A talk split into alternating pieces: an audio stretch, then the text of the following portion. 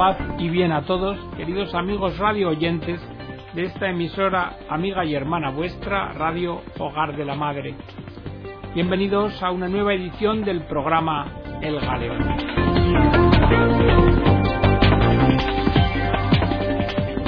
El programa de hoy lo vamos a dedicar a reflexionar tomando como base un artículo del cardenal Marc Ouellet sobre la justicia justicia de la alianza, justicia divina y sus exigencias en la justicia humana. Comienza el cardenal diciéndonos que hay episodios en los que se refleja que la justicia humana se impone y otros en los cuales fracasa. Triunfa como cuando el juez ruandés de Kigali proclamó la inocencia de Monseñor Misago en el año 2000 tras un largo proceso que tenía que ver con el genocidio en Ruanda de 1994. Pero también hay episodios en los cuales la justicia parece que no ha triunfado, como en el proceso penal de O.J. Simpson, el cual revelaba ante el mundo entero cómo la justicia humana es frágil. Es cierto que dar a cada uno lo suyo es un noble ideal, pero parece que cada vez resulta más utópico. Hoy Vivimos en medio de una paradoja, que la justicia legal está disociada del derecho y que carece de fundamento antropológico y que revela que los parlamentos están a merced de los grupos de presión. Y esta situación coloca al cristiano, a su vez, en una de testimonio y de combate, sobre todo cuando se ve que son pisoteados los derechos fundamentales de la persona. Este tercer milenio que comenzamos nos sitúa, por tanto, ante la exigencia de un combate renovado por la justicia, y este refleja una lucha fundamental frente a nuevos desafíos propios de sociedades pluralistas. Acerquémonos al concepto de justicia. Aristóteles nos define la justicia separando la justicia ética y la política. Para él, la justicia individual es una virtud suprema sin la cual no se puede desarrollar ninguna otra. Y esta justicia nace de la sumisión de los deseos a los dictados de la razón. A su vez también nos habla de la amistad y dice que ésta nace del afecto mutuo de las distintas partes del alma. Y define la justicia como una disposición que nos hace capaces de cumplir actos justos, que nos permite cumplirlos nos lleva a cumplirlos y que nos hace desear cumplirlos. Continuando la tradición aristotélica, Santo Tomás de Aquino define la justicia como la constante y perpetua voluntad de dar a cada uno lo que le corresponde, su derecho, y consiste en esta disposición estable de la voluntad con relación al derecho en todo lo que es intercambio entre los hombres. En este mismo sentido, San Anselmo nos habla de la justicia como de una rectitud de la voluntad que se observa y se cultiva por sí misma. Ahora bien, parece que la justicia humana por sí es insuficiente. Consideremos que la realización de la justicia humana ideal depende de la correspondencia entre el derecho objetivo y la virtud subjetiva, y ésta, a su vez, de una multitud de factores, entre los cuales hay uno fundamental, la educación en el sentido del bien común y en la libertad. Pero lo cierto es que esta educación se echa de menos en nuestros días a causa de la cultura circundante que está dominada por el escepticismo y por el relativismo moral, cuyo fruto es el nihilismo antropológico, un cierto vacío de fundamento o vacío existencial. En este contexto, el sentido de la justicia como virtud, o sea, como cualidad espiritual del ser humano, se degrada al nivel del cálculo oportunista en el plano personal y de cálculo demagógico en el plano social y político. Y esto queda como resultado. Pues da como resultado un descenso general de las condiciones favorables al desarrollo de la libertad personal y de la libertad colectiva porque la aplicación justa de las leyes sólo puede darse a partir de valores objetivos compartidos por los miembros de una sociedad.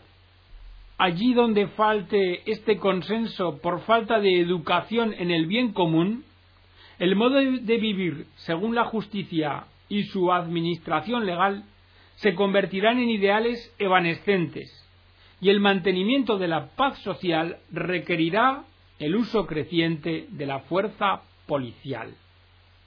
Otro límite que presenta también la justicia humana proviene de lo que podemos llamar el realismo político, que dice responder a las exigencias del pluralismo, la laicidad y la tolerancia. Así, amplios sectores de la opinión pública justifican algunos atentados contra la vida en nombre de los derechos de la libertad individual. Y sobre este presupuesto pretenden no sólo la impunidad de esos atentados contra la vida, sino incluso la autorización por parte del Estado con el fin de practicarlos con absoluta libertad y además incluso con la intervención gratuita de estructuras sanitarias públicas. Así, las prácticas del aborto y de la eutanasia suscitan una gravísima preocupación por estar amparadas por leyes inmorales y por dar cobertura a cultura de la muerte, cultura que refleja el grave derrumbamiento moral de una sociedad. Desde el punto de vista de la Iglesia, el desarrollo de justicia legal sin otro fundamento que el consentimiento siempre provisional de grupos sociales y políticos compromete peligrosamente no sólo la justicia y la paz de las sociedades, sino también el mismísimo sentido del hombre y de su libertad. De esta suerte vemos el creciente divorcio entre el valor moral de las leyes y su valor jurídico, lo que al fondo implica la confusión. Y dígase lo que se diga, las leyes siempre tienen influencia pedagógica o de enseñanza en la formación de las conciencias. Por esto, frente a estas leyes injustas, se debiera acudir a la objeción de conciencia. Pero este recurso es difícil, oneroso y a veces acarrea graves consecuencias para quien lo ejerce. El divorcio de la justicia ética y de la justicia legal favorece el escepticismo en cuanto al fundamento del derecho y también favorece la desobediencia civil frente a la ley inmoral. Porque a fin de cuentas, los que están haciendo las leyes son los grupos de presión, que imponen a los parlamentos nacionales el interés particular de sus propias causas, y todo en perjuicio de las mayorías silenciosas que tienen pocos o ningún medio para hacerse oír. En este contexto relativista, la Administración de Justicia, aunque fundada al menos aparentemente en la separación de poderes, sufre más fácilmente la presión de los poderosos de este mundo, que controlan sutilmente la política, la economía y la opinión pública a un tiempo. A veces el cine se hace eco de estos problemas. En el campo judicial los jueces tienen que administrar justicia a las personas y se encuentran a menudo frente a un sistema muy complejo de procedimientos jurídicos que en ciertos o en muchos casos pueden impedir una aplicación justa de las leyes. Y la verdad es que si no tienen un profundo sentido de la rectitud moral y del bien común, quedan expuestos a faltar a la justicia por una especie de formalismo procesal o de legalismo, que tal vez les dé una buena conciencia desde el punto de vista legal, pero no desde el punto de vista moral. Esta situación paradójica tiene una buena parte en la crisis de credibilidad que sufren las instituciones públicas en general y la Administración de Justicia en particular. Porque en el fondo lo que hay es una creciente injusticia, y así se observa en el modo de vivir de los individuos y de las sociedades. Injusticia que depende de una concepción del hombre que está escindida de sus raíces trascendentes, que implica un descenso en las convicciones fundamentales sobre la existencia del bien común y sobre los medios de conseguirlo. Así, sólo se dispone de un pluralismo de principio, que aparentemente es democrático, pero que es incapaz de dar un fundamento al orden jurídico. En este contexto, uno está expuesto a sufrir más pronto o más tarde la ley del más fuerte y a abdicar de su libertad en beneficio del totalitarismo. Y esa tentación continúa a pesar de que la experiencia de los regímenes totalitarios ha demostrado la perversidad de un orden jurídico cuando está separado de su fuente trascendente. La mentira que, en nombre del progreso, han impuesto estos regímenes renace constantemente de sus cenizas bajo otras formas más disimuladas, para combatir siempre la verdad en nombre de la libertad. Esta última paradoja confirma que el hombre, sediento de justicia, no sólo tiene necesidad de educación en la libertad, no sólo tiene necesidad de virtud probada y de verdad, sino que también tiene necesidad de redención. Y es así como llegamos a la redención. Justicia y redención en la Escritura. La tradición judía conserva en las Escrituras una noción de justicia particular, porque hace referencia al misterio de la alianza, que compromete la justicia de Dios en las relaciones privilegiadas que Él mantiene con su pueblo. Esta noción difiere de la sabiduría humana, pues supone una relación de elección unilateral, que crea una pertenencia recíproca y unas obligaciones bilaterales entre Dios y su pueblo. La justicia bíblica, por tanto, es un concepto interpersonal que establece un derecho y una obediencia religiosa en el corazón de la vida social y política de Israel. El Dios de Israel juzga a su pueblo y le hace justicia exigiendo de su socio una respuesta conforme a la alianza. Su justicia significa que actúa siguiendo las normas y exigencias definidas por su propia naturaleza. Por tanto, la justicia de Dios en el marco de la antigua alianza designa su acción, que castiga a los enemigos o a los pecadores del pueblo elegido, en la medida en que éstos ponen trabas o dificultan la realización de su designio. Y a este aspecto penal se añade un aspecto. Yahvé es el defensor de Israel, el defensor del derecho de su pueblo y de los oprimidos. Es justo porque ayuda a los indigentes que reclaman su derecho. Así, la justicia de Dios se ensancha progresivamente hasta el punto de convertirse en sinónimo de acción salvadora y redentora de Dios, que es, a la vez, consecuencia de su fidelidad a la alianza. Justicia de Dios adquiere a la postre el matiz de fidelidad de Dios, la que hace al hombre conforme a sus designios, justo y recto. Por esto David es justo, porque perdona a Saúl, y por esto oprimir al prójimo es pisotear la justicia. En el Antiguo Testamento se opone justicia al pecado, a la injusticia y a la maldad. Justo es el que responde a la norma divina, y por tanto el que es recto y sin pecado. Ser justo ante todo es ser conforme a la voluntad de Dios. Esta actitud fundamental se traduce en lo que podemos llamar estricta justicia. En el Nuevo Testamento, la concepción de la justicia del hombre es continuación de la del Antiguo Testamento.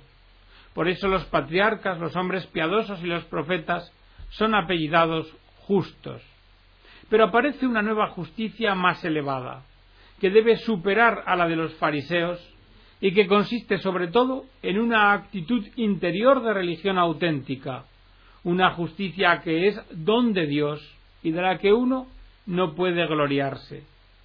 Ahora, practicar la justicia siguiendo a Jesús es fruto de nacer de lo alto, o sea, de la gracia de Dios, y es una actitud estrechamente ligada a la práctica de la caridad, porque en la nueva alianza lo que domina todo es la justicia salvífica que Dios ofrece gratuitamente a todos los hombres mediante la fe en Cristo Redentor. Nos hallamos en la justificación por la gracia. Y respecto de la justicia del hombre, esta ha de ser la respuesta de amor que el discípulo de Jesús le debe a aquel porque le amó gratuitamente. Y esta respuesta no puede ser codificada o legislada, sino que es una respuesta hecha a la medida de aquel que ha amado hasta la muerte y una muerte de cruz. El mensaje bíblico sobre la justicia ofrece un doble aspecto. Dado el juicio divino, el hombre debe hacer la justicia. El hombre debe adorar en espíritu y en verdad.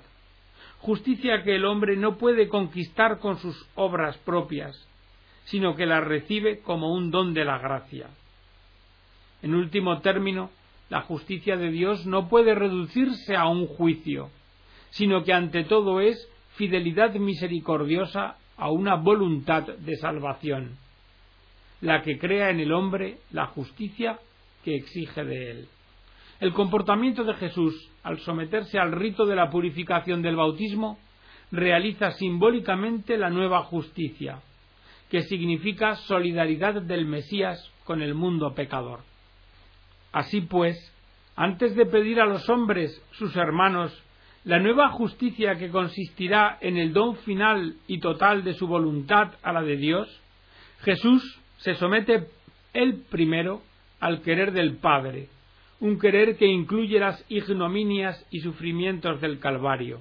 Y este comportamiento es la realización del designio divino. Ese justo, Cristo, justificará a muchos y las culpas de ellos Él las soportará. Porque Jesucristo es el justo. Es la víctima de propiciación por todos nuestros pecados, no sólo por los nuestros, sino por los del mundo entero. Porque a quien no conoció pecado, Dios le hizo pecado por nosotros, para que viniésemos a ser justicia de Dios en él. Y porque tanto amó Dios al mundo, que dio a su Hijo único.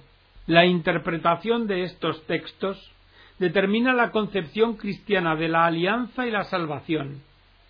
No se puede optar por una soteriología de la pura misericordia en perjuicio de la justicia, porque lo que está en juego es la unidad de los dos testamentos, del antiguo y del nuevo, y la realidad profunda de la alianza, que implica una respuesta del hombre a la acción salvífica de Dios.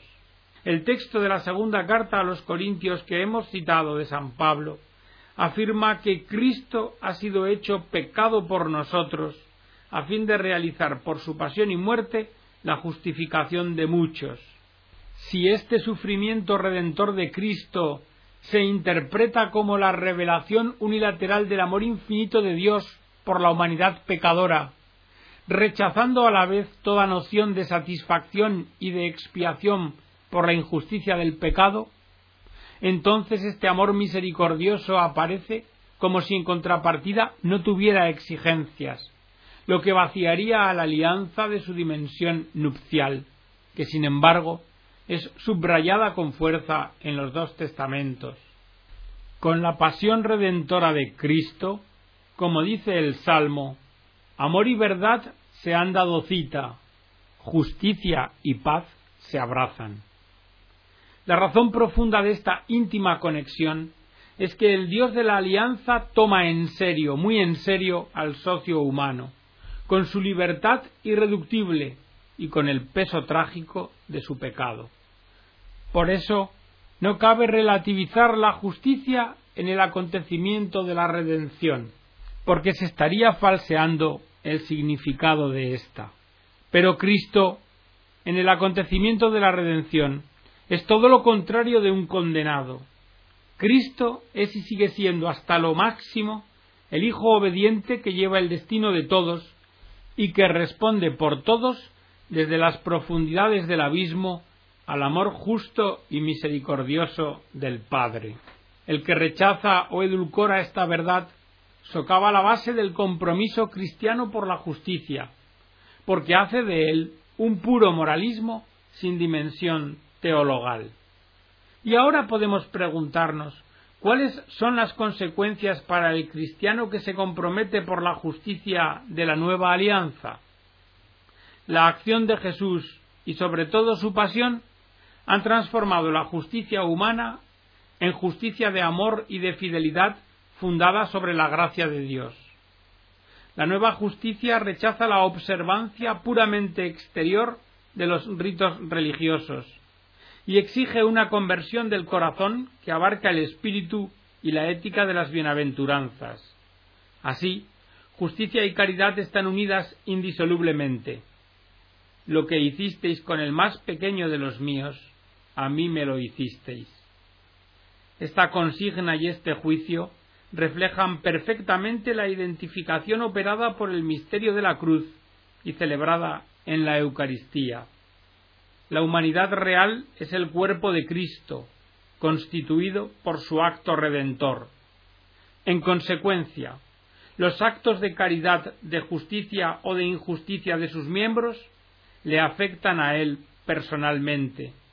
No tienen sólo un alcance moral que da derecho a una justa reprobación o recompensa, sino que tienen una dimensión teologal, porque su objeto es el cuerpo de Cristo, y porque su sujeto es un Hijo de Dios que, por el poder del Espíritu, participa de la existencia personal del Hijo único. Por tanto, el que está en Cristo es una nueva creación. Pasó lo viejo, todo es nuevo. La consecuencia de la adhesión a la persona de Jesús es la participación en el misterio de la Iglesia, una comunidad de ser, actuar y padecer. De ahí la calidad especial de la actividad humana de los discípulos y de sus compromisos por la justicia, porque por el amor de Cristo que se expresa en su cuerpo, ellos quedan transformados por dentro y se convierten en sus colaboradores. Se hacen no sólo imitadores de la virtud de Cristo, sino socios de la alianza incluidos en su acción. Son verdaderos actores en el teodrama de la historia.